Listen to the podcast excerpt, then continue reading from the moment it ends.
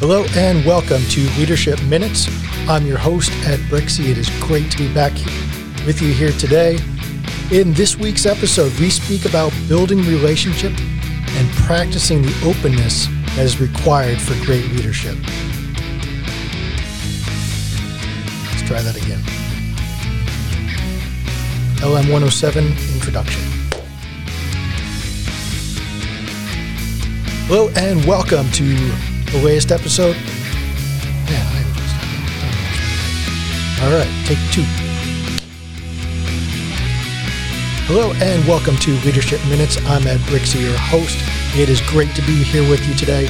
In this week's episode, we speak about building relationships and practicing the openness that is required in great leadership.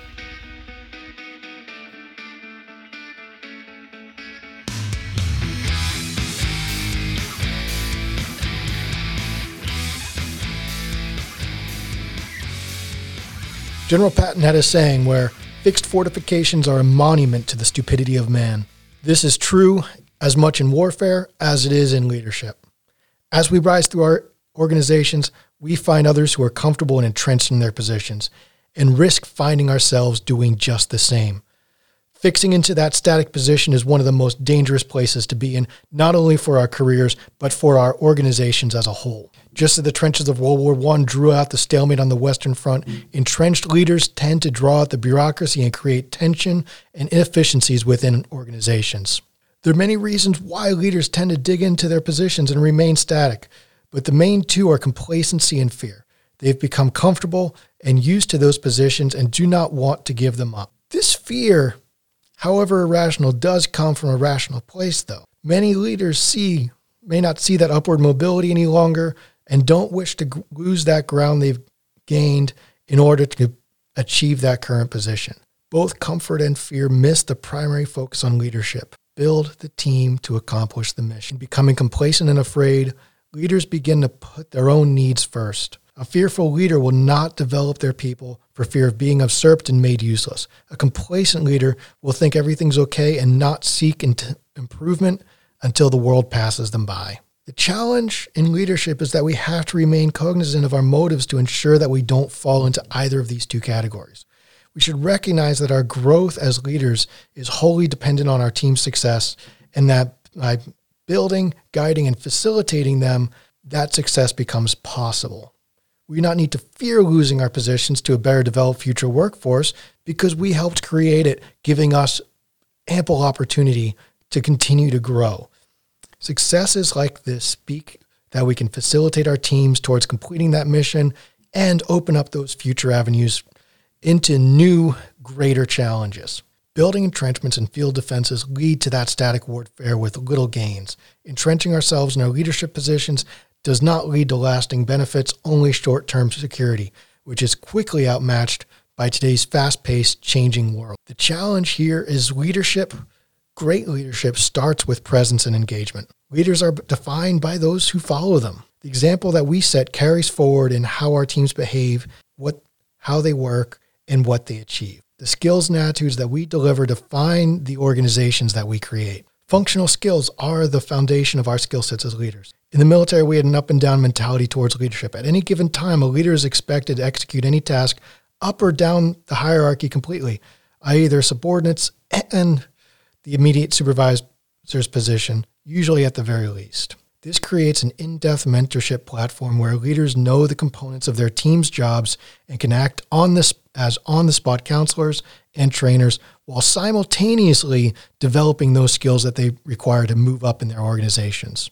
This is an incredibly engaging environment where constant interaction between a leader and their team is necessary to build and develop everyone involved. Leaders are held accountable for training and readiness of their elements. The same leaders know that this, their success hinges on developing and training capable teams who can execute any task. These interwoven layers of responsibility help bridge that gap between leaders and their teams. It creates profound sense of ownership for people involved and promotes that direct engagement while building up their skills to grow within the organization. This is the exact opposite of what happens when you start entrenching things. If you start engaging your teams, you find ways to overcome those any challenge put before them simply because of that presence. To build engagement with our teams, the question becomes why. Why you're doing something is the essential element of what you're doing. Same thing goes for any of your team members. If you want them to engage with the task, they have to know why is this important. So think for a moment about the job you're doing. What are you there for? What do your accomplishments add to? This why is what makes any vision powerful and empowers people and encourages people, even influences people to get behind, believe in, and act on it. Building this relative vision for any of our positions is critical. Let's define our part and what we're out to accomplish. It allows us to see where we're going and how we're going to get there. But more importantly, building the why into the vision explains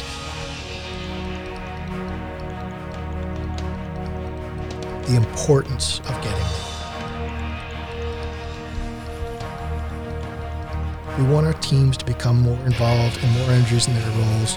We have to provide this additional layer of influence and motivation. So think about it. Why does your team exist? Go beyond the job that you do, go beyond what your team does on a day to day basis. Why do they do this and what does it allow them to accomplish? Think about the larger vision for your organization. What does your team do as their part in accomplishing this larger vision? How do they contribute? Be specific, knowledgeable, and showcase the why behind that team's daily tasks. This will provide that next layer, that next level of motivation influence for them.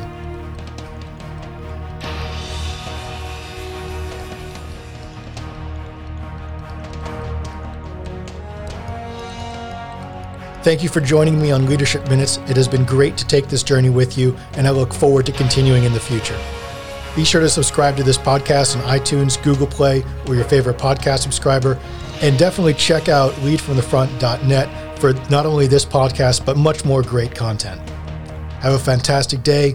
I look forward to continuing the journey with you soon.